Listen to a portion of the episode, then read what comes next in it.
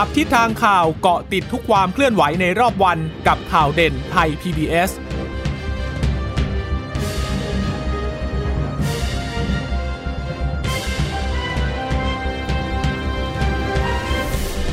สวัสดีค่ะ สวัสดีค่ะ ต้อนรับคุณผู้ฟัง สู่ข่าวเด่นไทย PBS นะคะ เราพบกันเป็นประจำทุกวันจันทร์ถึงศุกร์บ่ายๆ แบบนี้ค่ะ มาอัปเดตข้อมูลข่าวสารที่เกิดขึ้นในรอบวันนะคะ กับดิฉันจีราชาตาเอี่ยมรัศมีและคุณพึ่งนภาคล่องพยาบาลเช่นเคยค่ะ ค่ะ สวัสดีคุณผู้ฟังทุกท่านนะคะ ที่รับฟังเราผ่านทางสถานีวิทยุที่เชื่อมโยงสัญญาณจากไทย PBS ด้วยนะคะ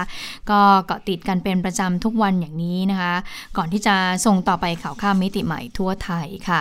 สำหรับเรื่องโควิด -19 วันนี้ดูเหมือนจะใกล้ตัวดิฉันและคุณชะตามากขึ้นแล้วล่ะค่ะ เนื่องจากว่าเมื่อช่วงเช้าที่ผ่านมาก็มีข่าวว่าเอ่อมีผู้ประกาศข่าวช่องหนึ่งนะอืมติดเชื้อโควิด -19 แล้วนะคะค่ะก็มีการไล่ไทำลายกัน ก็เลยทำให้วันนี้เนี่ยคุณหมอทวีสินวิษณุโยธินเนี่ย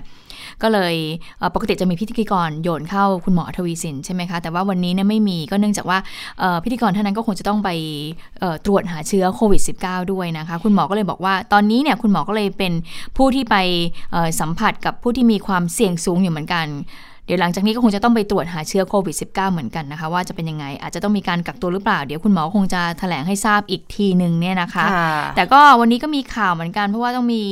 เออบอกว่าผู้สื่อเออผู้ประกาศข่าวคนเนี้ยเอ๊ะติดเชื้อจากดีเจชื่อดังหรือเปล่า สรุปจากว่าช่างแต่งหน้าเขาไม่อ้างมีเองว่ามีการติดเชื้อจากช่างแต่งหน้าของดีเจดังอ่าสรุปก็ เคลียร์ไม่ใช่แล้วไม่ใช่นะคะ เจ้าตัวออกมาเคลียร์เองเลยเจ้าตัวนี้คือคนที่ติดเชื้อนะคะ ที่ออกมาเคลียร์ให้เลยบอกว่าไม่เกี่ยวไม่ได้ไปแต่งหน้ากับช่างคนดังกล่าวนะคะ แล้วก็ช่างคนนั้นก็ไม่ได้เข้า NBT ด้วย คือนอกจากตัวของอาผู้ประกาศคนนี้แล้วนะคะ ทางทางเลขาของกรมเลขากรมของกรมประชาสัมพันธ์ ก็ออกมายืนยันในเรื่องนี้ด้วยเช่นเดียวกันนะก็ เออก็ใกล้ตัวจังเลยอะใกล้ไหมคือรู้สึกว่า เราต้องซื้อประกันโควิดแบบเจอจ่ายจบไหมคือว่ามันใกล้ตัวจังเลยอืมเพราะขนาดยังคุยกันบอกโอ้โห นั่งอ่านข่าวอยู่ดีๆ ยังกลายเป็นกลุ่มเสี่ยงขึ้นมาได้ แล้วเขาวันนี้เขาเปิดเผยไทม์ไลน์ของตัวเองด้วยนะเดี๋ยวเล่าให้ฟังว่าไทม์ไลน์จะมีอะไรบ้าง คือเท่าที่ดูก็ออกนอกจากเส้นทางที่บอกว่าบ้านกับที่ทำงานแค่ประมาณครั้งสองครั้งเองคุณผู้ฟัง ดูสิแล้วไม่รู้ว่าเขาไปติดมาจากไหนกันแน่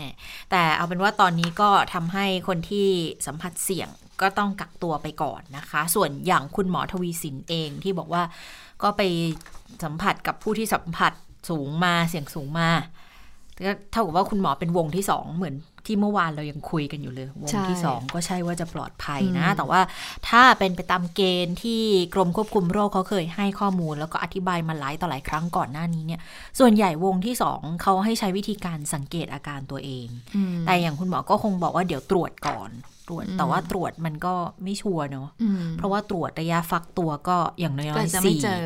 สี่หรืออาจจะนานกว่านั้น อย่างอืมดีเจมาตูมที่เขามีการตั้งข้อสังเกตอยู่บางคนที่บอกนับนับไล่วันมัน20วัน แต่เราก็ไม่รู้ไงว่าไอ้ระหว่างนั้นน่ะหลังจากที่เขากักตัวเสร็จออกมาแล้วเขาไปตรงไหนต่อด้วยหรือไม่ อันนี้ก็อาจจะต้อง หาไม่รู้จะเจอหรือเปล่าหลังๆ ก็ไม่ค่อยจะเจอแล้วอืมว่าไปไปสัมผัสมากับใครบ้าง คุณหมอนะะก็ย้ำนะ ย้ำเหมือนกันบอกว่าเอ่อไม่ได้ติดจากทเอ่อ ในทำเนียบอะไรนะ เพราะว่าค่ะก่อนหน้านี้จะเห็นไหมคะว่า มีข่าวว่าเอ่อข้าราชการทำเนียบเนี่ยเขามีการตรวจหาเชื้อโควิด -19 ไปแล้วก่อนหน้านี้ แล้วเมื่อสัปดาห์ที่ผ่านมา ซึ่งไม่ใช่สัปดาห์ที่ผ่านมาสิเมื่อวันต้อันงคาสัรปที่ดาผ่าห์นนี่มาเอนี่เองงนะคะ ก็เพิ่งจะมีการตรวจหาเชื้อโควิด -19 กับผู้สื่อข่าวสายอืมทำเนียบไป ตอนนี้เอ่อก็มีความพยายามที่จะแบบว่าให้เว้นระยะห่างแหละถ้าไม่จำเป็นเขาก็คือก็จะไม่ให้ผู้สื่อข่าวเนี่ยเข้าไปในพื้นที่ของทำเนียบ แต่เผอิญเผอิญก็คือว่าเอ่อเจ้าหน้าที่กรมประชาสัมพันธ์บางท่านเขาก็ต้องไปอ่านข่าวที่เอ่อ NBT ด้วยนะ แล้วก็มาทำงานที่ทำเนียบด้วย ก็อาจจะอ่าก็เลยเป็นความกังวลเหมือนกันว่า คุณหมอทวีสินเนี่ยจะไปสัมผัสกับผู้ที่ไปสัมผัส ผู้ที่ติดเชื้อหรือเปล่าอะนะคะงั้นเดี๋ยวก็ต้องรออีกทีหนึ่งเนี่ยนะคะ ทีนี้มาดูตัวเลขผู้ติดเชื้อวันนี้ขึ้นมา 3 หลักนะคะ ก็ขึ้นเยอะทีเดียว 309 คนแต่ไม่ต้องค่ะตกใจนะคะ 309 คนเนี่ยก็มาจากการค้นหาเชิงรุกในพื้นที่จังหวัดสมุทรสาคร 200 กว่าคนเข้าไปแล้วนะคะอ่าแต่ถ้าไปดูตัวเลขเอ่อที่บอกว่ามาจากระบบเฝ้าระวัง และระบบบริการที่แบบว่าไปตรวจหาเชื้อโควิด -19 เองเนี่ยนะคะ ก็มี 80 คน จากจังหวัด ต่างๆ เขาก็มีการไล่เรียงมาเหมือนกันนะคะ แต่ว่าเอาหลักๆแล้วกัน ก็บอกว่ามาจากการค้นหาผู้ติดเชื้อเชิงรุกในชุมชนเนี่ย217 คนนะคะ แล้วก็เป็นผู้ที่เดินทางกลับมาจากต่างประเทศแล้วก็เข้าสู่สเตทควอนตีน12 คนนะคะะก็ทำให้ตอนนี้เนี่ยผู้ติดเชื้อสะสมอยู่ที่ 13,104 คนแล้วนะคะก็เป็นตัวเลขที่เพิ่มสูงขึ้น ผู้เสียชีวิตวันนี้ไม่มีนะคะ ก็เลยทำให้ผู้เสียชีวิตเนี่ย คงที่อยู่ที่ 71 คนค่ะ ค่ะ คุณหมอทวีสินก็บอกว่าจากการประชุมร่วมกันกับทางศูนย์ปฏิบัติการภาวะฉุกเฉินสาธารณสุขสาธารณสุข หรือว่า EOC แล้วก็ทางสบคชุดเล็กนะคะ ก็เลยสรุปกันบอกว่าเดี๋ยวสัปดาห์หน้า จะคัดกรองเชิงรุกในพื้นที่เสี่ยงเพื่อนำตัวผู้ติดเชื้อมากักโรค และลดการแพร่เชื้อนะคะ พรุ่งนี้ทางกระทรวงจะประชุมร่วมกับทางกระทรวงอุตสาหกรรม กระทรวงแรงงานกระทรวงมหาดไทย เพื่อกำหนดแผนปูพรมตรวจคัดกรองเชิงรุกในที่เสี่ยงเลยที่ไหนบ้างก็สมุทรสาครค่ะแน่นอน เพราะว่าแรงงานเยอะแรงงานข้ามชาติเยอะด้วย แล้วบางพื้นที่ของกทมที่ติดกับสมุทรสาครอย่างบางขุนเทียนก็มีอยู่ 4 โรงงานที่พบผู้ติดเชื้อก่อนหน้านี้ด้วย บางขุนเทียนเนี่ยก็เป็นเขตที่มีผู้ติดเชื้อสะสมสูงที่สุดในกรุงเทพมหานครด้วยนะ แล้วคุณหมอบอกตัวเลขที่ได้ภายใน 31 มกราค่ะ เดี๋ยวจะต้องนำมาพิจารณาตัดสินใจปรับมาตรการ หรือจะผ่อนคลายว่าจะผ่อนคลายหรือจะเข้มข้นอยู่ แต่ที่แน่ๆ สมุทรสาครเนี่ยเข้มข้นขึ้นแน่ๆนะคะ แต่ว่ากรุงเทพเนี่ยเมื่อวานเพิ่งจะคลายไป 13 กิจการใช่ไหมที่ จะให้เปิดกันได้นะคะ ทีนี้ก็ต้องดูแล้ว เพราะว่าอย่างคัดกรองเชิงรุกเนี่ยอย่างกรุงเทพเนี่ยมีติดเชื้อแบบไม่รู้เหนือรู้ใต้หลายคนแล้วเหมือนกันนะ จริง ๆ น่าจะมีการตรวจคัดกรองเพิ่มมากขึ้นด้วยหรือไม่ อันนี้ก็ไม่รู้ว่าจะมีการไปตรวจคัดกรองที่ไหนเพราะปกติเนี่ย พอรู้ว่าตรงนี้มีคนติดก็จะไปคัดกรองกันที่นั่นนะคะ อย่างที่ที่ทราบมาที่ทราบที่เห็นภาพมา สถานีโทรทัศน์ตอนนี้สามแห่งแล้วนะ ที่ไปตรวจถึงที่เนี่ย ช่องสามที่หนึ่งที่บอกว่าเป็นน้องกราฟิกใช่ไหมคะคนหนึ่งแล้วก็ที่ GMM ตึก GMM เลย ก็มี GMM ทีวีมีช่องวันอยู่ตรงนั้นด้วยแหละทั้งตึก GMM จากกรณีของดีเจมาตูมแล้วก็ตรงต้นถนนเราเนี่ย NBT นี่แหละ ก็วันนี้ก็รถชีวนิรภัยพระราชทานก็ไปตรวจคัดกรองแล้วนะคะ ก็ เอาเป็นว่าขอให้หยุดแค่นี้ละกัน ไม่ต้องคือไปตรวจที่ไหนเพิ่มละ คือคุณจิตนาจะสื่อว่าเรื่องของเรื่องคือใกล้ตัวเรามันใกล้ตัวมันใกล้มันเป็นแวดวงที่ใกล้ตัว แต่จริง ๆเขาก็มองนะ อย่างผู้สื่อข่าวก็เป็นกลุ่มเสี่ยงกลุ่มหนึ่งนะ เพราะว่าบางทีโดยเฉพาะนักข่าวภาคสนามอะค่ะที่เขาจะต้องวิ่งข่าวไปจุดนู้นจุดนี้ บางคนก็อยู่ในจุดที่เป็นพื้นที่เสี่ยงอยู่แล้วด้วย ซึ่งสิ่งที่หลายช่องทำเนี่ยก็คือใครที่รายงานในจุดเสี่ยงก็ก็อยู่ตรงนั้นคือพยายาม ไม่ต้องไม่ต้องเข้ามาภายในสถานี เพื่อตัดความเสี่ยงอย่างหนึ่ง แล้วตัวเขาเองก็จะได้แบบเฝ้าระวังตัวเองไปด้วย แล้วอยู่ในพื้นที่เนี่ย เขาจะได้รับการตรวจอยู่เป็นระยะระยะอยู่แล้วด้วยนะคะ ก็เป็นเป็นวิธีการหนึ่งที่หลาย ๆ ช่องรวมทั้งของทางไทย PBS ก็ใช้วิธีการแบบนี้อยู่แล้วด้วยนะคะค่ะ นอกจากสมุทรสมัครนอกจากสมุทรสาครนะคะ ที่มีการค้นหาเชิงรุกมากขึ้นแล้วเนี่ย เพราะว่าจะต้องเร่งรีบทำไงเพราะว่าเดี๋ยวจะมีการประชุมหารือของสบคชุดใหญ่จะมีการคลายล็อกในพื้นที่สมุทรสาครหรือเปล่า เพราะฉะนั้นเนี่ยในสัปดาห์หน้าก็จะมีการค้นหาเชิงรุกสมุทรสาครมากขึ้น แล้วในพื้นที่เขตกรุงเทพมหานครที่ใกล้ ๆ กับสมุทรสาครก็คือเขตบางขุนเทียนเนี่ยที่มีการรายงานออกมาแล้วนะคะว่าพบผู้ติดเชื้อเนี่ยมากอยู่ในพื้นที่นั้นเนี่ยก็จะต้องมีการคัดกรองเชิงรุกเหมือนกันนะคะเเนื่องจากว่าพบผู้ป่วยติดเชื้ออยู่ในพื้นที่นี้ อีกทั้งก็มีโรงงานเนี่ยที่อยู่ในพื้นที่เขตบางขุนเทียนเนี่ย เยอะอยู่เหมือนกันนะคะก็เลยทำให้สัปดาห์หน้าเราอาจจะได้เห็นตัวเลขคุณหมอพูดอย่างนี้นะ อาจจะได้เห็นตัวเลขที่ติดเชื้อเพิ่มขึ้นหรือลง แต่มันไม่มีทางลดลงอยู่แล้วค่ะ ถ้าเกิดว่าเราไปค้นหาคัดกรองเชิงรุกอย่างนี้นะคะ ก็จะต้องพบผู้ป่วยติดเชื้อเพิ่มมากขึ้นอย่างแน่นอน แต่ว่าก็ถือเป็นเรื่องดีเมื่อค้นหาเราก็ยิ่งเจอเราก็จะได้ยิ่งเขาเรียกว่าอะไรนะ ระแวดระวังเพิ่มมากขึ้น ยิ่งคือดีกว่าไม่ตรวจแล้วเจอ อันนี้ยิ่งยิ่งน่ากลัว เพราะว่าเราก็ทีนี้เราก็จะไม่รู้เลยว่าจุดไหนพื้นที่ไหนที่มีกลุ่มเสี่ยงอยู่เยอะๆนะคะ ก็ต้องติดตามกันให้ให้เต็มที่แล้วล่ะ คือตรวจสอบติดตามกันอย่างเข้มข้นแล้วล่ะณขณะนี้นะคะค่ะ คุณหมอยังบอกเลยคุณหมอทวีสินบอกว่า ทุกคนมีความเสี่ยง ผมก็มีความเสี่ยงความเสี่ยงเหล่านี้เราป้องกันได้ก็คือว่าเกิดก็ต้องขึ้นอยู่กับที่ตัวเรานะคะมันล้างมือนะคะ สวมหน้ากากทุกครั้งด้วยเว้นระยะห่างนะคะ เอาเป็นว่าเดี๋ยวเราไปดูไทม์ไลน์ของผู้ประกาศข่าวคนนี้หน่อยที่คุณจิรชตาตั้งข้อสังเกตว่าดูแล้วไม่ค่อยได้ไปไหนเลยเนี่ยไปติดเชื้อกันตอนอีท่าไหนเหมือนกันแล้วบอกว่าใกล้ตัวเราเหลือเกินนะคะสำหรับไทม์ไลน์ผู้ประกาศข่าวคนนี้นะคะเขาก็ออกมาบอกแล้วนะคะ แต่ว่าเบื้องต้นเขาปฏิเสธก่อนนะ คือ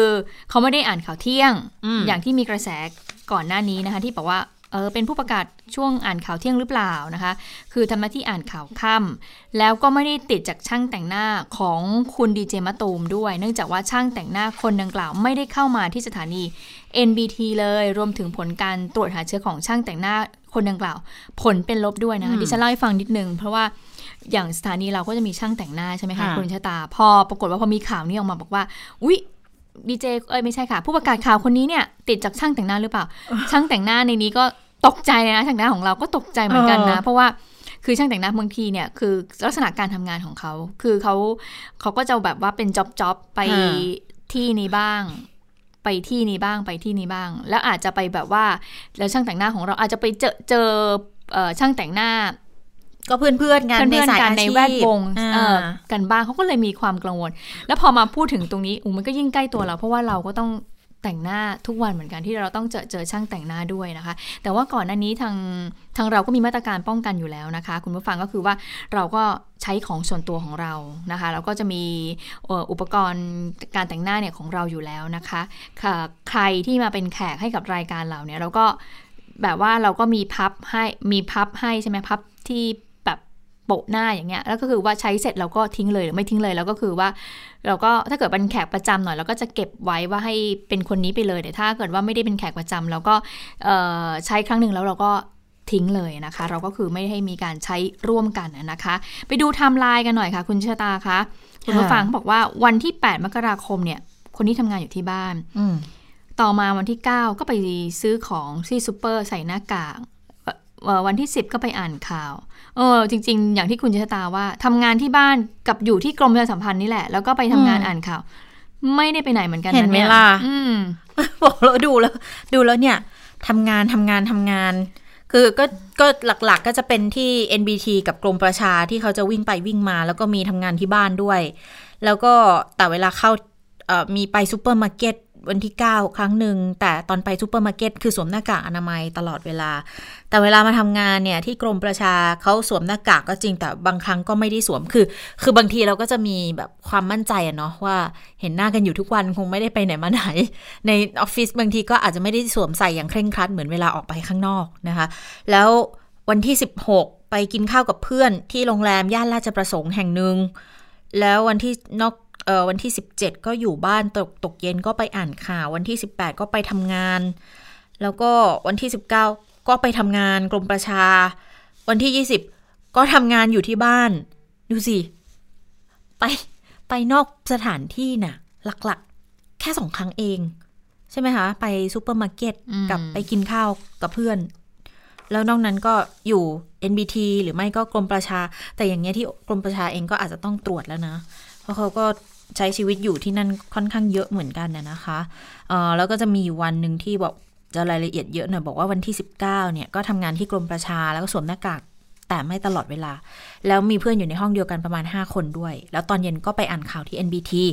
ปรากฏวันที่ 20 เริ่มมีอาการค่ะ บอกปวดหัวครั่นเนื้อครั่นตัวก็เลยกินพายาพาราเข้าไป ก็ไม่หาย ทีนี้ไม่หายก็เลยไปหาหมอ หมอซักประวัติเสร็จ เบื้องต้นนึกว่า ประเมินว่าเอ๊ะไข้เลือดออกหรือเปล่าก็เลยเข้าโรงพยาบาลเลยแอดมิดตรวจเลือด แล้วก็ตอนค่ำก็บอกว่าผลตรวจเนี่ยมีเชื้อ แต่ว่าเชื้อไวรัส แต่เพื่อความมั่นใจก็เลย กวาดจมูกอีกทีนึง คือหาเชื้อแยงจมูกหาเชื้อแล้วก็กักตัว แล้ววันที่ 21 ยังไม่ทราบผลก็เลยยังไปทำงานอยู่แต่ว่าทำงานเนี่ยทำงานที่บ้านนะทำงานที่บ้านละ 22 รู้ผลละ แล้วก็ไปห้องความดันลบเลยนะคะ แต่ทีนี้เนี่ยเขาบอกว่าเดี๋ยวต้องสอบไทม์ไลน์แบบละเอียดอีกครั้งหนึ่ง เพราะว่าก็ต้องดูให้ชัดเจนและแต่ทางสำนักงานป้องกันควบคุมโรคเขตเมืองเนี่ย ก็ไปที่ NBT แล้วเรียบร้อยเมื่อตอน9โมงครึ่งวันนี้นะคะ อันนี้ก็ต้องติดตามกันอย่างต่อเนื่องเลยนะคะ เพราะว่าเป็นเหตุที่ใกล้ตัวหลายคนนะคะ ส่วนเรื่องที่บอกว่าจะติดเชื้อจากช่างแต่งหน้าอันนี้ก็บอกไปแล้วเนาะว่าอืมไม่ใช่หรอกแล้วเขาไม่ได้ติดด้วย แต่เอ่อคนที่เป็นผู้ประกาศที่ติดเชื้อเนี่ยค่ะเขาก็โพสต์ข้อความผ่านทางโซเชียลมีเดียของตัวเอง เขาก็ขอโทษแล้วก็เปิดเผยเรื่องราว เปิดเผย ทำรายรายละเอียดขึ้นมาคร่าวๆ ก็บอกวันที่ 20 เนี่ย เย็น ๆ อยู่บ้าน ก็รู้สึกคลั่นเนื้อคลั่นตัวค่ะปวดหัวค่อนข้างแรงก็เลยกินยาเข้าไปอย่างที่บอกเมื่อสักครู่ เช้ามาก็ work from home แต่มันก็ยังมีไข้ต่ำๆอยู่ แล้วก็ยังปวดหัวอยู่ก็เลยไปหาหมอ หมอนึกว่าเป็นไข้เลือดออกก็เลยนอนนอนโรงพยาบาลก่อน ผลตรวจเลือดออกมาบอกว่าติดไวรัส แต่ตอนนั้นยังไม่รู้ว่าตัวไหน แต่ก็ก็ก็เลยขอ swab ด้วย พอสองทุ่ม confirm ผล ก็เลยย้ายเข้าห้องความดันลบ พอรู้ปุ๊บว่าติดเชื้อค่ะ ก็ต้องแจ้งที่เกี่ยวข้องและ ทั้งที่ทำงานทั้งที่กรมประชาทังทัน NBT อืมให้ดำเนินการตามแผนด้วยเพื่อนเพื่อนๆบุคคลใกล้ชิดทั้งหมดก็ต้องติดต่อและแจ้งแล้วบอกว่าไปตรวจแล้วอืมอาจจะวุ่นวายกันหน่อย ส่วนช่างแต่งหน้าก็ยืนยันบอกว่าอาตอนที่ตัวช่างเองเนี่ย เขาเคยแต่งให้กับคุณคุณมาตูมด้วย แล้วบอกว่าได้รับแจ้งแล้ว แล้วก็ไปตรวจตั้งแต่ทราบข่าวผลออกมาก็ไม่ติดนะคะ ก็เลยเออขอให้ทุกคนปลอดภัยแล้วก็ขอโทษด้วยนะคะเอออันนี้ก็คือเราก็บางทีเราก็ทำไมคนที่ติดเชื้อก็ต้องมานั่งขอโทษกับทุก ๆ คนที่เกี่ยวข้องแต่แต่ก็ก็คือเขาก็คงไม่ได้อยากติดอะ แต่ก็เข้าใจนะว่ามันทำให้มันเกิดความวุ่นวายปั่นป่วนกันไปหมดอะเนาะแต่ว่ามันเหมือนเป็น step ที่ทุกคนจะต้องออกมาขอโทษแต่เรื่องดีก็คือทุกคนพยายามออกมาแจ้งว่าไทม์ไลน์ของตัวเองเป็นยังไงบ้าง แล้วใครที่ที่เสี่ยงควรจะต้องไปเข้ารับการตรวจบ้าง อันนี้มันก็จะเป็นข้อดีอย่างหนึ่ง แต่ว่าบางทีมันก็ต้องในอีกแง่มุมหนึ่งว่าเขาก็เขาก็ป่วยอยู่แล้ว เขาก็ติดเชื้ออยู่แล้วใจเขาก็คงจะเสียอยู่แล้วก็ หลายคนบางทีเห็นก็อืมไม่ค่อยจะมีความเห็นอกเห็นใจกันเลยสักเท่าไหร่บางที เราดูผ่านทางออนไลน์เราก็ไม่ค่อยสบายใจ แต่ก็อืมอะไรเขาก็พยายามแสดงความรับผิดชอบในสิ่งที่เขาจะทำได้แล้วนะคะอืมค่ะอย่างเมื่อวานนี้คุณหมอท่านหนึ่งที่เขาอยู่ในสมุทรสาครคุณหมอก็บอกว่าแล้วนะเอ่อคนที่ ถูกกักตัวแล้วเนี่ยแล้วก็ออกมาใช้ชีวิตได้ตามปกตินะคะ ก็เหมือนกับวอนว่าเออเพื่อนๆคนรอบข้างเนี่ยอย่าไปรังเกียจเขาเลยนะคะค่ะเขาก็ผ่านการกักตัวแล้วก็ได้ใบรับรองในเรื่องของการตรวจโควิด -19 แล้วก็มีความปลอดภัยดีแล้วไม่มีเชื้อนะคะ เพราะฉะนั้นเนี่ยก็ฝากคุณผู้ฟัง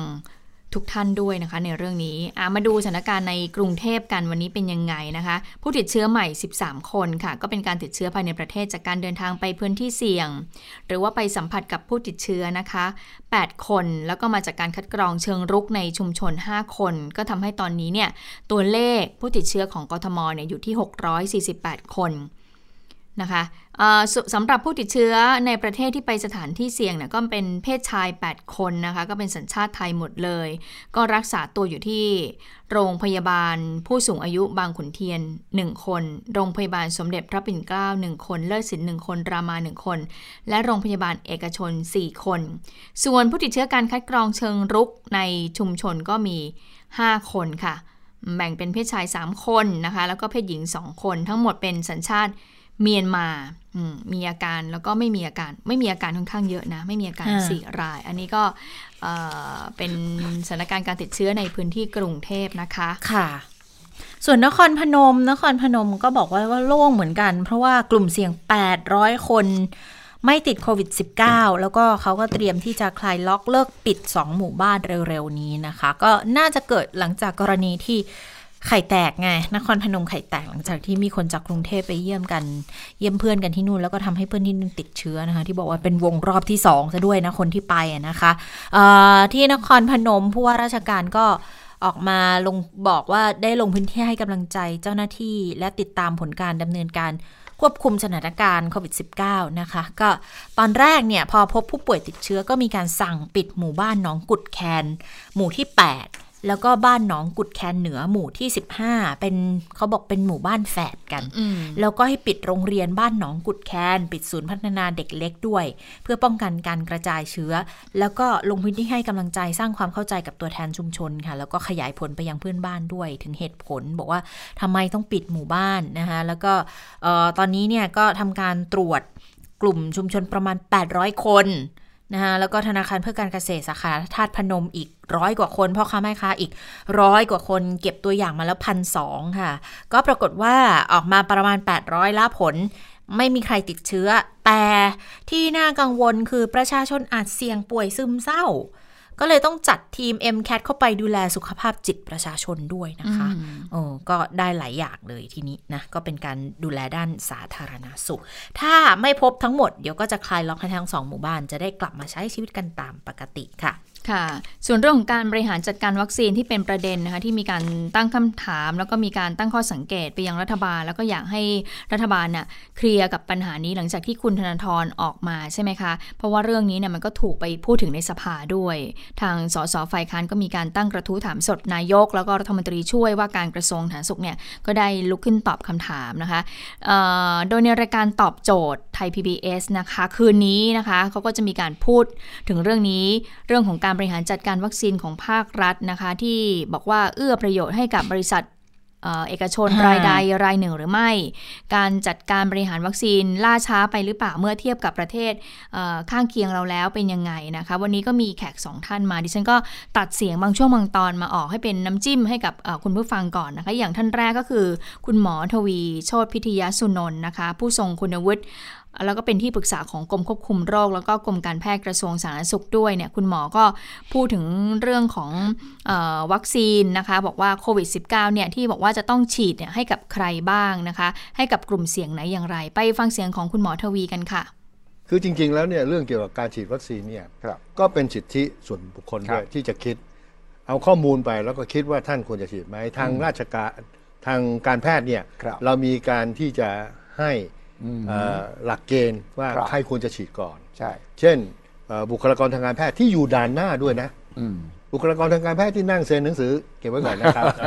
ไว้ก่อนนะต้องเอาด่านหน้าอยู่ในห้องแอร์นี่ไม่เสี่ยงมาก เอาไว้ก่อนนะครับ เพราะว่าด่านหน้าเนี่ยเราถือว่ามีความเสี่ยงสูงมากนะครับ แล้วก็หลังจากนั้นถัดไปเราก็จะมองดูว่า เอ๊ะที่เกี่ยวข้องกับบุคลากรทางการแพทย์มีอะไรบ้าง เช่น อยู่ที่สนามบินสุวรรณภูมิเขาก็มีความเสี่ยงนะฮะ พวกฝ่ายฝ่าย security ต่างๆนะอยู่ที่สถานที่กักกันต่างๆ พวกนี้เขาก็มีความเสี่ยงนะ ถึงแม้ว่าจะไม่ใช่ทางทางการแพทย์ เพราะฉะนั้นสิ่งเหล่านี้เนี่ยนะครับ เป็นสิ่งที่ทาง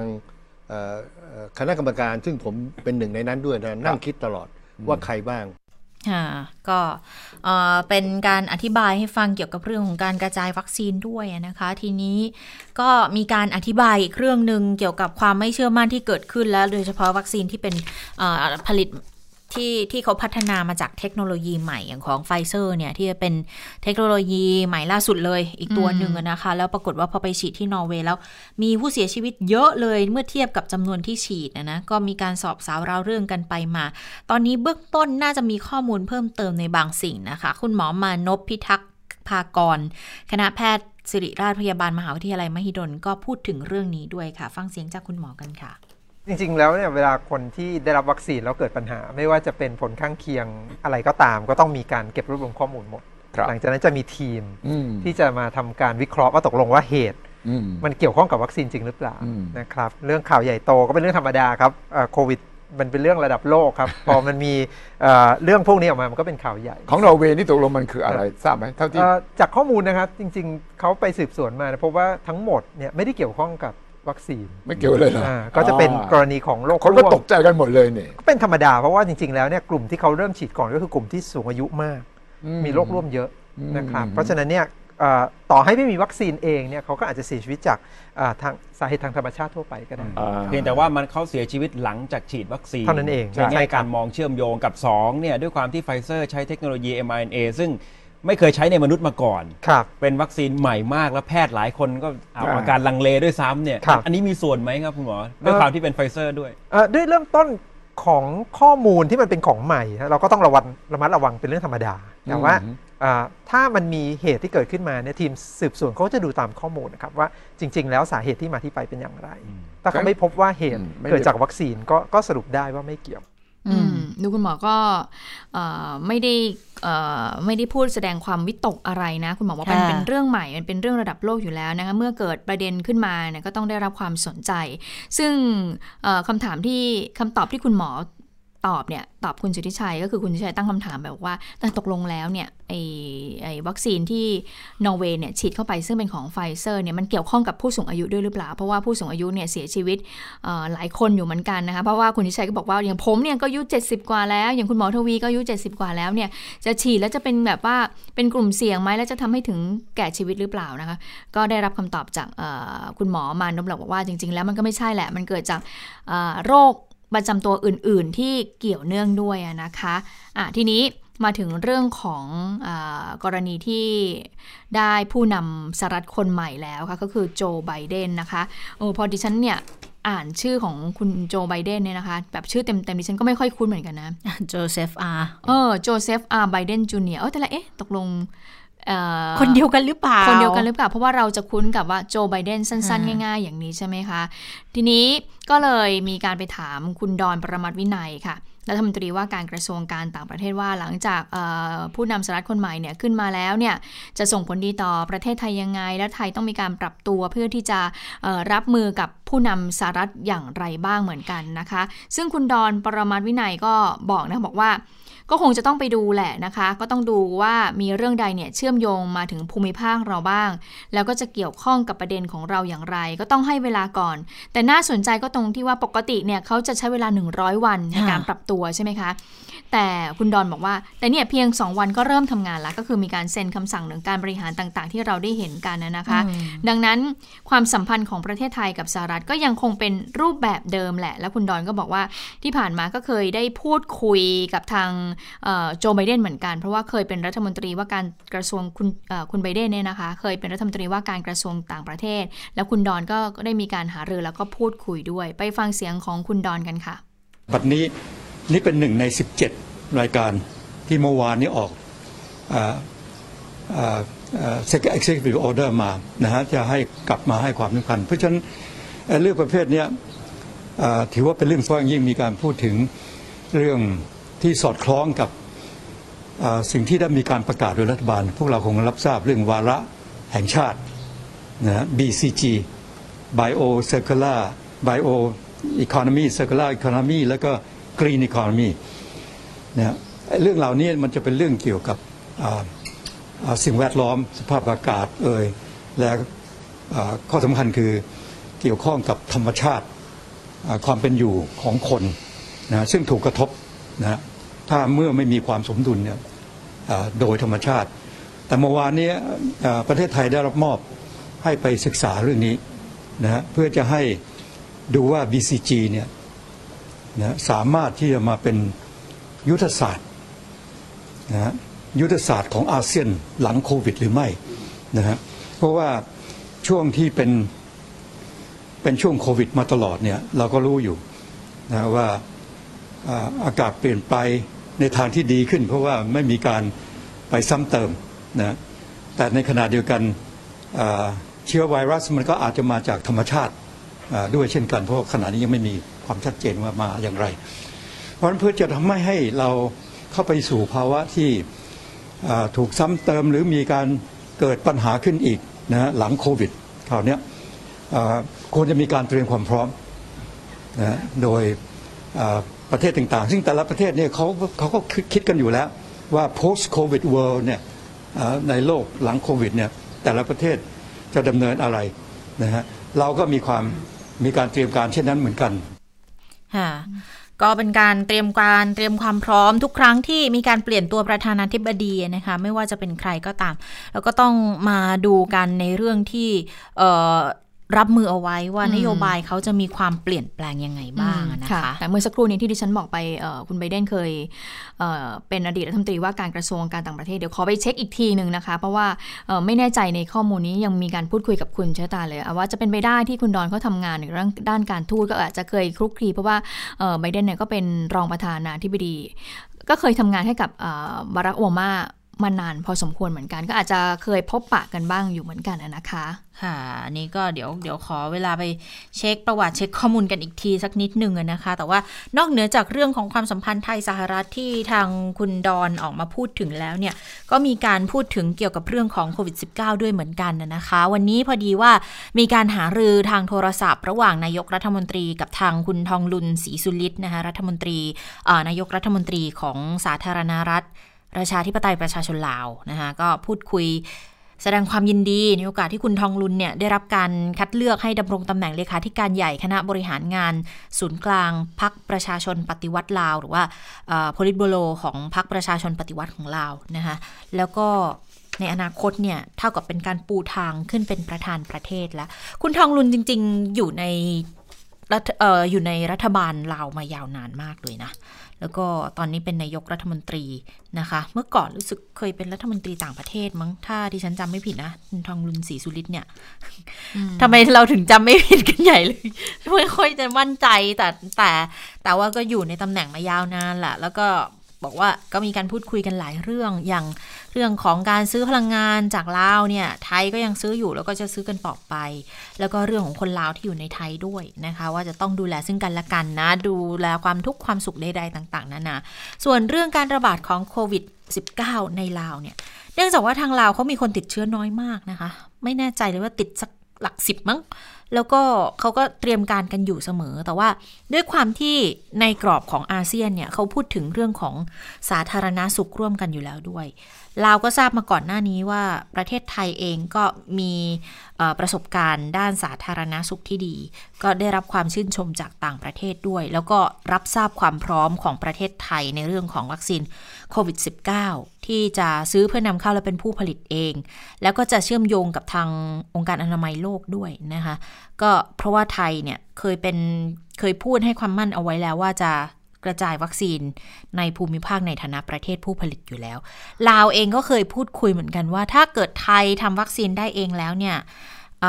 ถ้าลาวมีความจำเป็นต้องใช้ ก็ขอให้ให้คิดถึงในฐานะที่เป็น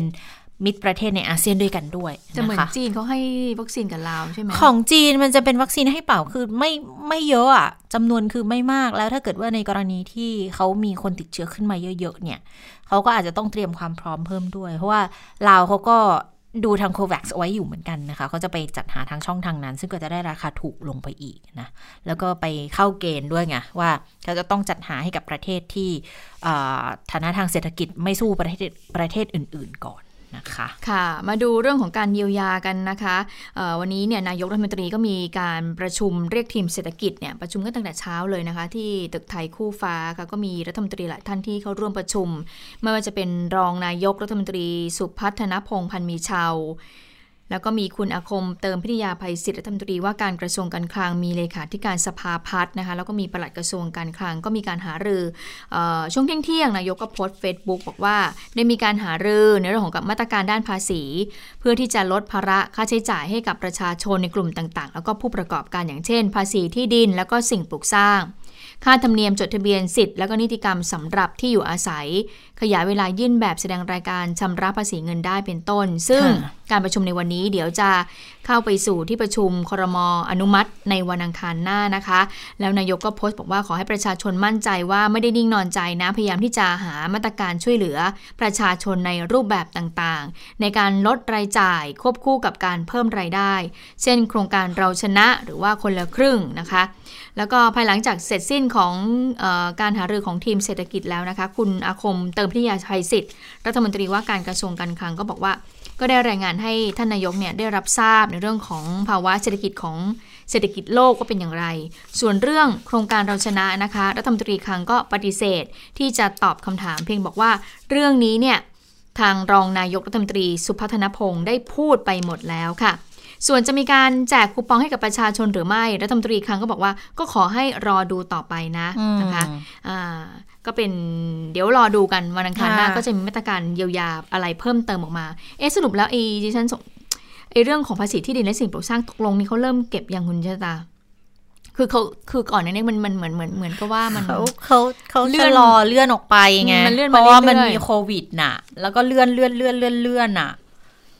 ฉันก็เลยไม่แน่ใจเหมือนกันเพราะดิฉันก็ต้องไปติดตามทางเคยถามไปทางสำนักงงานเขตแล้ว ถ้าเขาบอกว่าถ้าไม่มีหนังสือส่งไปที่บ้านก็คือไม่ต้องเสียเออ แล้วเขายืดยืดออกไปตอนรู้สึกตุลาหรือยังไงเนี่ยเออไม่แน่ใจเหมือนกันว่าตอนนี้เขาเก็บแล้วหรือยังนะคะก็เห็นมันมีประเด็นอยู่เมื่อปีที่แล้วนะคะก็ต้องรอดู และส่วนที่บอกว่า เอ๊ะ เราชนะไม่มีสมาร์ทโฟนใช้ได้หรือเปล่ายังไงคะเนี่ย ค่ะ ก็ตอนนี้เนี่ยปรับแล้ว ปรับระบบนะคะเมื่อก่อนตอนก่อนหน้าในที่บอกว่าต้องลงผ่านทางเว็บไซต์นะ ตอนนี้ก็เลยมีเสียงวิพากษ์วิจารณ์กันมาเยอะเนี่ย สุดท้ายก็มีการปรับหลักเกณฑ์ในการขึ้นทะเบียนและบอกว่าไม่มีสมาร์ทโฟนก็ลงทะเบียนได้ได้เงิน 7,000 เหมือนกัน ก็ให้ไปลงทะเบียนที่ธนาคารรัฐเลย ที่มีสาขาครอบคลุมทั้งประเทศหนีไม่พ้นกรุงไทยนะคะ วันนี้ก็มีการเปิดเผยอย่างโครงการเราชนะค่ะเขาคาดการณ์บอกว่า น่าจะสนับสนุนวงเงินช่วยเหลือประชาชนได้ 31 ล้านคน วงเงินก็ 7,000 บาท เดือนละ 3,500 2 เดือน ก็คือมกรากุมภา7,000 บาท วงเงินโครงการเนี่ยทั้งหมด 200,000 กว่าล้านนะคะ แล้วเขาจะเริ่มให้สิทธิ์ได้ในต้นเดือนกุมภาพันธ์เป็นต้นไปนะคะ การพิจารณาคัดกรองผู้ได้รับสิทธิ์ค่ะ ก็ดูจากรายได้ ดูจากระบบคุ้มครองทางสังคม ความช่วยเหลือจากภาครัฐที่ได้รับไปแล้ว แล้วจะครอบคลุมทุกกลุ่มเลย คุณสุพัฒนพงศ์เองก็โพสต์ใน Facebook บอกว่าไม่มีสมาร์ทโฟนก็ใช้เราชนะได้ แต่ว่ามีการอ้างอิงนี้บอกว่าจากการสำรวจเรื่องเทคโนโลยีสารสนเทศและการสื่อสารในครัวเรือนปี 62 เนี่ยสำนักงงานสถิติแห่งชาติเขาชี้บอกว่า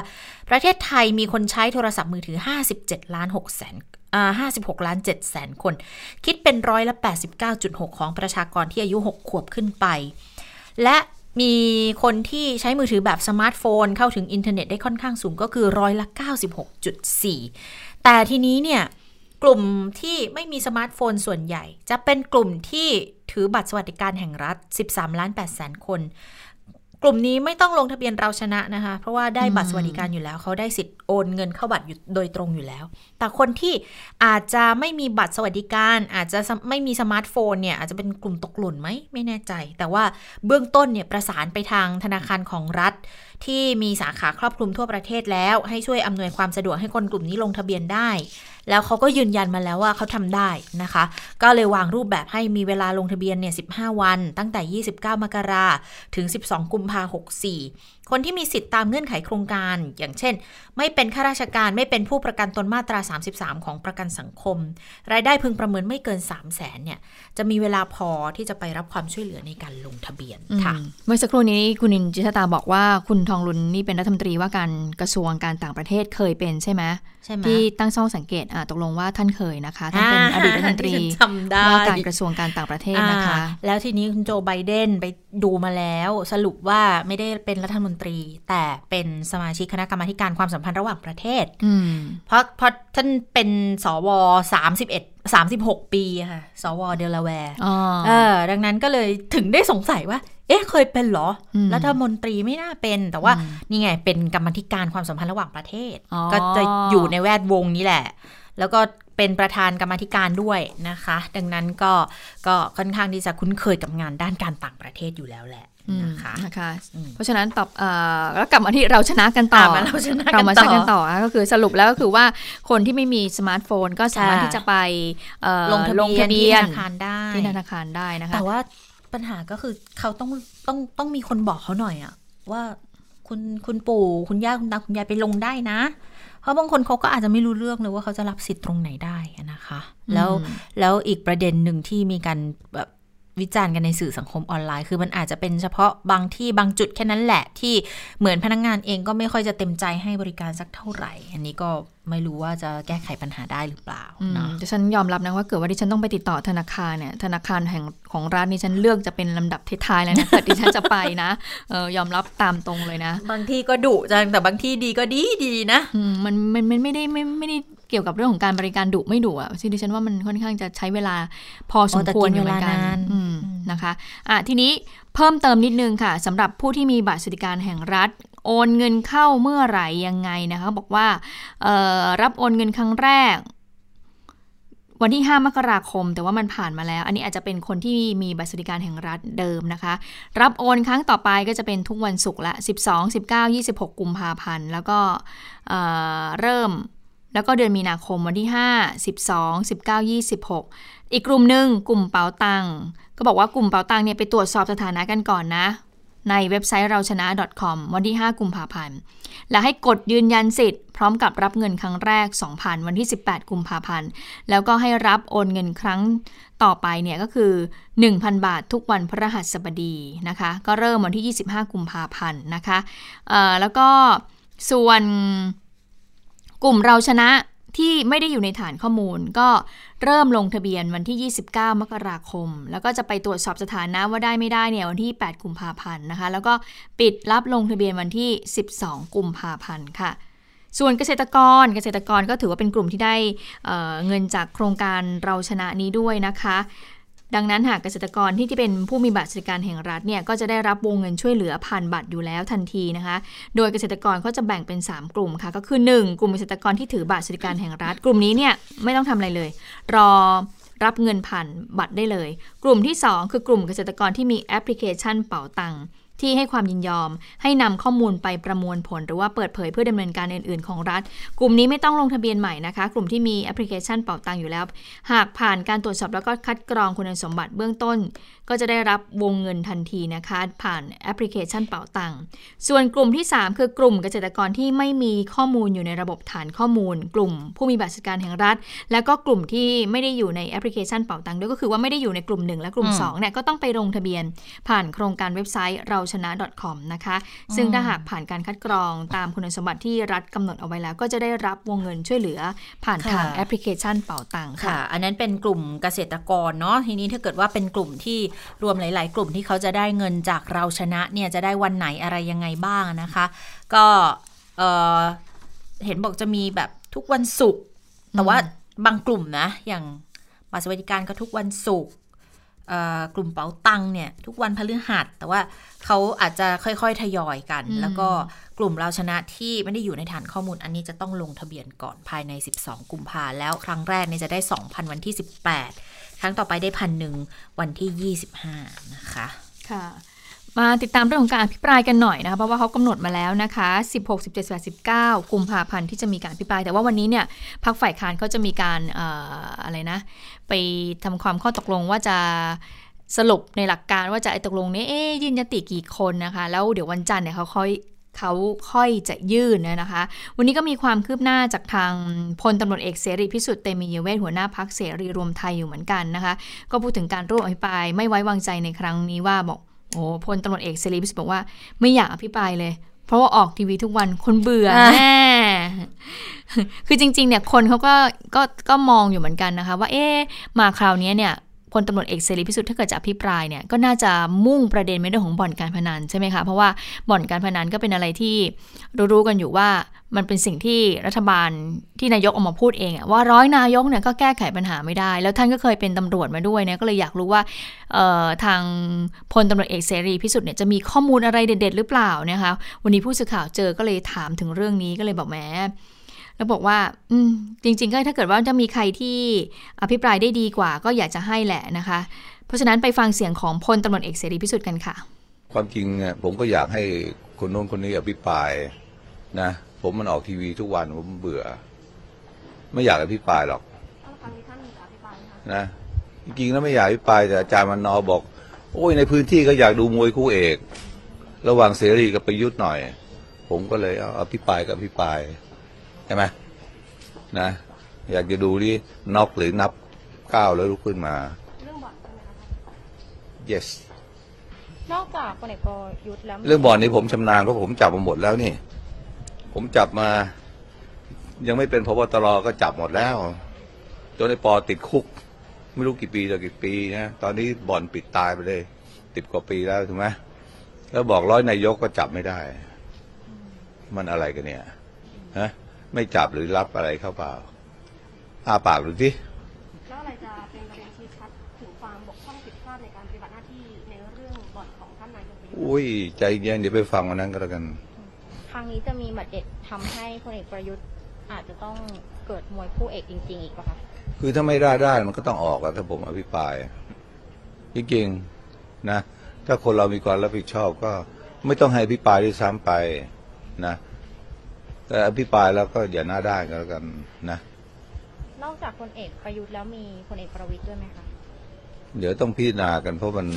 มันพอสอมันคาบเกี่ยวกันอ่าแต่ว่าถ้าจะมีใครบ้างเนี่ย น่าจะต้องถามทาง ประธานวิปฝ่ายค้านนะ คุณสุทินคลังแสง วันนี้ก็พูดถึงเรื่องของการเตรียมความพร้อมอภิปรายไม่ไว้วางใจเหมือนกัน บอกว่าในส่วนของพักเนี่ย เดี๋ยวเย็นวันนี้พักร่วมฝ่ายค้านก็จะประชุมสรุปประเด็นข้อมูลคนอภิปรายกันแล้ว 24 มกราคมค่ะ จะประชุมหาข้อสรุปสุดท้ายอีกครั้งหนึ่ง อาจจะมีเรื่องเดียวกันหัวข้อเดียวกันก็ต้องดูก่อนว่าจะสนที่กำลังกันยังไงบ้างนะคะจะเหลือเวลาเพียงแค่เวลาของแต่ละพักเนี่ยจะได้เท่าไหร่ แล้วก็ต้องยื่นยติก่อนแล้วคุยกับรัฐบาลอีกทีว่าเวลาทั้งหมดอะมีแค่ไหนแล้วค่อยมาแบ่งเวลากันอีกครั้ง ส่วนรัฐมนตรีที่จะถูกอภิปรายตอนนี้ เบื้องต้นประมาณ 7 คนค่ะ 7 คนขึ้นไปด้วยนะ บอกขึ้นอยู่กับข้อมูล ซึ่งจะโยงไปถึงเรื่องการทุจริตแน่นอน แล้วยังมีเรื่องของความบกพร่องความผิดพลาดในการบริหารงาน จนทำให้บ้านเมืองเสียหายประชาชนลำบากด้วยนะคะ คุณสุทินบอกส่วนผู้อภิปรายของพักเนี่ย อันนี้ของพักเพื่อไทยนะ มีประมาณ 10 บวก2ถึง3อันนี้น้อยกว่าครั้งก่อนละ ส่วนที่บอกมีข่าวบอกจัดสรรเวลาเดี๋ยวก็เป็นปัญหาเหมือนกันทุกพักแหละ ทุกคนก็อยากอภิปรายทั้งนั้นเนื้อหาซ้ำก็ต้องจัดการนะคะ เรื่องเวลาด้วย ดังนั้นก็ไม่แปลกหรอกทุกครั้งมีปัญหาหมดแหละ เรื่องคนเรื่องเวลาเนาะแต่สุดท้ายก็จบได้ไม่ใช่เรื่องของความขัดแย้ง อันนี้คุณสุทินก็บอกเอาไว้นะคะ ค่ะเอาละค่ะได้เวลาสถานการณ์ในต่างประเทศแล้วนะคะ สวัสดีค่ะคุณสาวรักษ์ค่ะ สวัสดีค่ะคุณผู้ฟังสวัสดีทั้งสองท่านนะคะสวัสดีค่ะค่ะอะก็หลังจากที่เมื่อวานนี้วันพุธตามเวลาท้องถิ่นในสหรัฐไบเดนเนี่ย แค่รับตำแหน่งไม่กี่ชั่วโมงก็ลงนามในคำสั่งฝ่ายบริหาร 17 ฉบับนะคะ หลักๆก็จะเป็นก็หลายเรื่องแหละ สิ่งแวดล้อมเรื่องของโควิด -19 เรื่องของสิทธิมนุษยชนเรื่องของการดูแลผู้อพยพนะคะ แต่พอมาวันที่สองนะคะ วันพฤหัสตามเวลาท้องถิ่นซึ่ง เป็นวันเต็มวันและเป็นวันเต็มวันครั้งแรกที่ดำรงตำแหน่งประธานาธิบดี ลงนามไปอีก 10 ฉบับเพิ่มเติม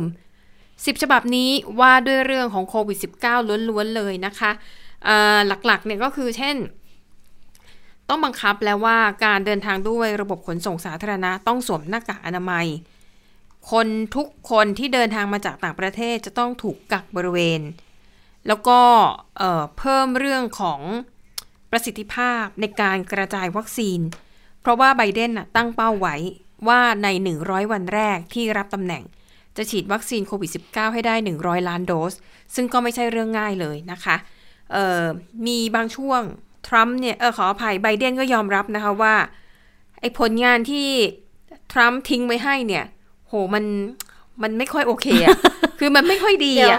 เรียกว่าเป็นผลงานเหรอ เรียกว่าอะไรอะสิ่งที่ทิ้งเอาไว้ บางคนก็บอกว่าเป็นมรดกบาปมรดกงานที่ต้องสานต่ออะไรอย่างเงี้ยงานที่ต้องสานต่อ ดูฟังดูเป็นกลางที่สุด คือพูดง่ายคือในยุคของทรัมป์เนี่ยการกระจายวัคซีนยังไม่ค่อยไม่ค่อยมีประสิทธิภาพเท่าไหร่นะคะไบเดนก็รู้สึกว่านี่เป็นงานหนักกว่าที่คาดแล้วว่า จะต้องกระจายฉีดวัคซีนให้ได้หนึ่งร้อยล้านโดสภายในหนึ่งร้อยวัน เออสามวันกว่าไอ้สามเดือนกว่ากับอีกสิบวันค่ะ เพราะว่าในยุคของทรัมป์เนี่ยมันก็มีปัญหาเยอะแยะมากมาย หนึ่งในนั้นก็คือ ผู้คนไม่ค่อยอยากฉีดนะคะ เพราะมีความกังวล แล้วก็จะมีกลุ่มที่เขาต่อต้านวัคซีนอยู่เดิมแล้วนะคะแต่ไบเดนก็เหมือนวันนี้ก็ออกมาย้ำนะคะ แล้วก็การที่ลงนามเรื่องของโควิดเพิ่มอีก 10 ฉบับเนี่ย เหมือนกับแสดงให้ผู้คนเห็นถึงความตั้งใจว่า จะต้องทำให้สำเร็จจริง ๆ และต้องเริ่มเดี๋ยวนี้ด้วยไบเดนเนี่ยได้ถแถลงด้วยนะคะว่าเขาประเมินว่าในเดือนหน้าคือเดือนกุมภาพันธ์ตัวเลขผู้เสียชีวิตจากโควิด -19 ของสหรัฐเนี่ยอาจจะเพิ่มถึง 5 0 0 0 0 0 คนเลยแหละ เพราะว่าตอนนี้อยู่ที่ 4 0 0 0 0 0 คน แล้วก็มีหลักพันนิดๆนะคะ ก็เท่ากับว่าในเวลาไม่ถึงเดือนเนี่ยเสียชีวิตเพิ่มอีกหนึ่งแสนเลย นี่เป็นตัวเลขที่น่ากังวลมาก ไบเดนก็ยืนยันว่าการทำงานของเขาเนี่ย จะยึดถือหลักของวิทยาศาสตร์ ไม่ใช่ยึดหลักของการเมืองนะคะ ดังนั้นแล้วเขาก็ย้ำหลายครั้งนะว่านักวิทยาศาสตร์ที่ทำงานอยู่ในยุคที่ไบเดนเป็นประธานาธิบดี จะไม่ต้องมาเชิญกับแรงกดดันหรือว่าการแทรกแซงทางการเมืองเด็ดขาด จะไม่มีการเร่งรัดอะไรทั้งสิ้นเพื่อเอื้อประโยชน์การเมืองนะคะ แล้วก็ ก็มีการดึงคุณ แอนโทนี ฟาวชีนะคะ ซึ่งเป็นผู้เชี่ยวชาญด้านโรคติดต่อเนี่ย ก็มาร่วมงานด้วย คนนี้ตอนที่อยู่กับทรัมป์เนี่ยก็เป็นไม้เบื่อไม้เมากัน คือคือมีเรื่องให้ให้พูดถึงกันทุกวัน ใช่นะคะ แต่ว่ามาอยู่กับไบเดนคราวนี้เนี่ย น่าจะทำงานได้อย่างราบรื่น แล้วก็สบายอกสบายใจมากขึ้นนะคะ อันนั้นก็เป็นเรื่องของความพยายามของโจไบเดนอะไปดูเรื่องของ คามาลาแฮร์ริสกันบ้างนะคะ ก็หลายคนก็คงสงสัยว่า เนี่ย พอผ่านพิธีสาบานตนไปแล้วเนี่ย ทุกคนก็จับจ้องไปที่ตัวของไบเดนซึ่งเป็นประธานาธิบดี แต่ว่าแล้วแฮร์ริสล่ะ ตัวเธอเอง ก็ถือว่าพลิกประวัติศาสตร์ การเมืองของสหรัฐนะ แล้วตัวเธอทำอะไรบ้างมีบทบาทอะไรบ้างนะคะ คือทางสำนักข่าว BBC เนี่ยก็นำเรื่องของเธอมามาเล่า ว่าเออเธอทำอะไรยังไงที่ไหนบ้าง จะบอกว่าจริง ๆ แล้วเนี่ยคามาลาแฮร์ริสเขาเริ่มงานตั้งแต่ยังไม่ได้รับตำแหน่งด้วยซ้ำนะ จะบอกว่าไอ้คำสั่งประธานาธิบดีที่ลงนามไปแล้ว 17 ฉบับ ในวันแรกที่รับตำแหน่ง ส่วนหนึ่งก็เป็นผลงานของคามาลาแฮร์ริสด้วยนะคะ เพราะว่าก่อนที่จะรับตำแหน่งเนี่ย เธอประชุมระดับสำคัญสำคัญกับทีมงานที่ดูแลเรื่องการเปลี่ยนผ่านอำนาจมาโดยตลอด แล้วเธอก็เป็นคนสำคัญที่คอยเรียกว่าอะไรนะ คอยตบนโยบายให้เข้ารูปเข้ารอยว่า อะไรคือนโยบายสำคัญที่ควรทำเป็นอันดับแรก ๆ อะไรที่เป็นลำดับรองรองลงไปนะคะ ดังนั้นคำสั่งชุดแรก 17 ฉบับ ก็คือเป็นส่วนหนึ่งเป็นผลงานของแฮร์ริสนั่นเองนะคะ แล้วก็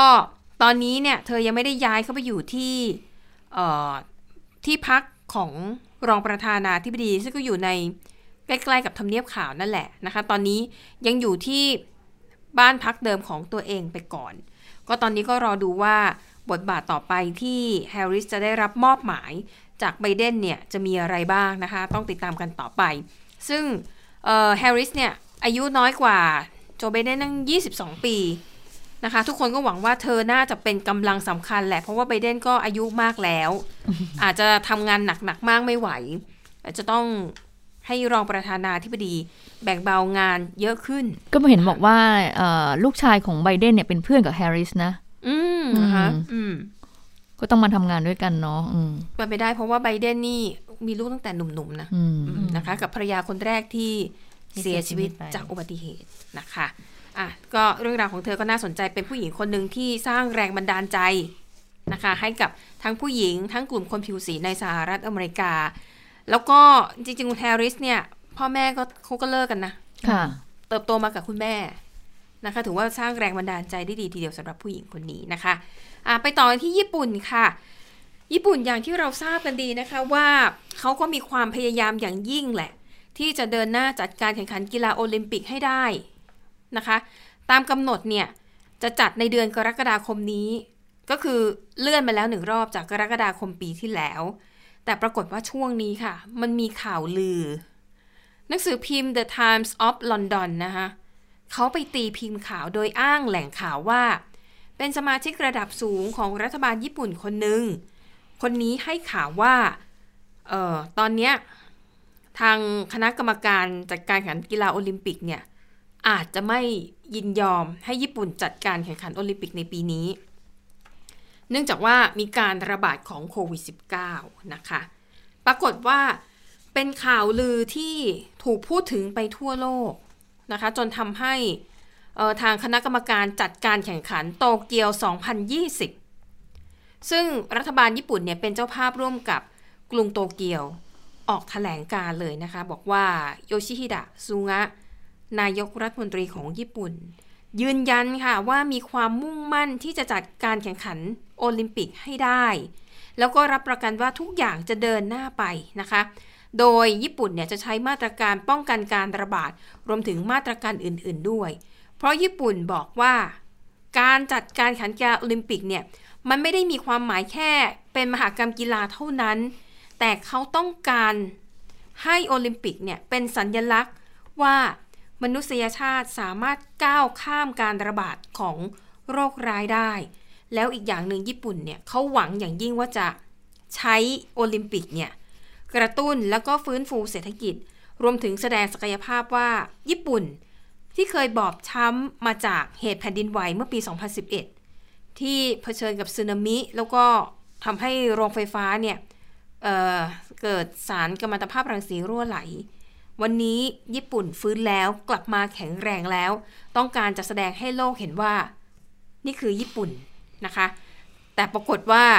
ปีที่แล้วก็เลื่อนไปแล้วรอบหนึ่งดังนั้นรอบนี้เนี่ยญี่ปุ่นก็ไม่อยากจะเลื่อนอีกนะคะ แล้วเขาหวังว่าก็ประกาศอีกครั้งแหละว่าจะทำงานอย่างใกล้ชิดกับกรุงโตเกียว กับคณะผู้จัดการแข่งขันโอลิมปิก รวมถึงคณะกรรมการโอลิมปิกสากล พื่อให้การแข่งขันเกิดขึ้นได้ และจะต้องเป็นไปอย่างปลอดภัยด้วยนะคะ แล้วก็ยืนยันว่าข่าวที่นักสือพิมพ์ The Times of London รายงานนั้น เป็นข่าวลือเท่านั้น ญี่ปุ่น ณ เวลานี้นะ จะไม่ยกเลิกการแข่งขันนะคะ ดังนั้นก็ขอให้นักกีฬาแล้วก็เจ้าหน้าที่นะคะของการแข่งขันกีฬาทั่วโลกที่มีแพลนจะเข้าร่วมโอลิมปิกเนี่ย อย่าไปวันไหวกับข่าวลือนี้นะคะทางญี่ปุ่นเขาบอกแต่ว่าอะไรมันก็เกิดขึ้นได้ เราก็ไม่กล้าจะรับประกันอะไรไปไกลๆอะเนาะค่ะ เอาแค่ตุดจีนนี้ก่อนดีกว่าว่า จะได้ไปไหมอะ เชงเมงอีกอะไรอีกปีแล้วก็ไม่ได้ไป สงการด้วย เออใช่เอานุ่นรุ่นเอางี้รุ่นสงการแล้วกันรุ่นสงการมากกว่านะคะอ่าแล้วค่ะทั้งหมดคือข่าวเด่นไทย PBS วันนี้นะคะ เราทั้ง 3 คนลาไปก่อน สวัสดีค่ะ สวัสดีค่ะ สวัสดีค่ะ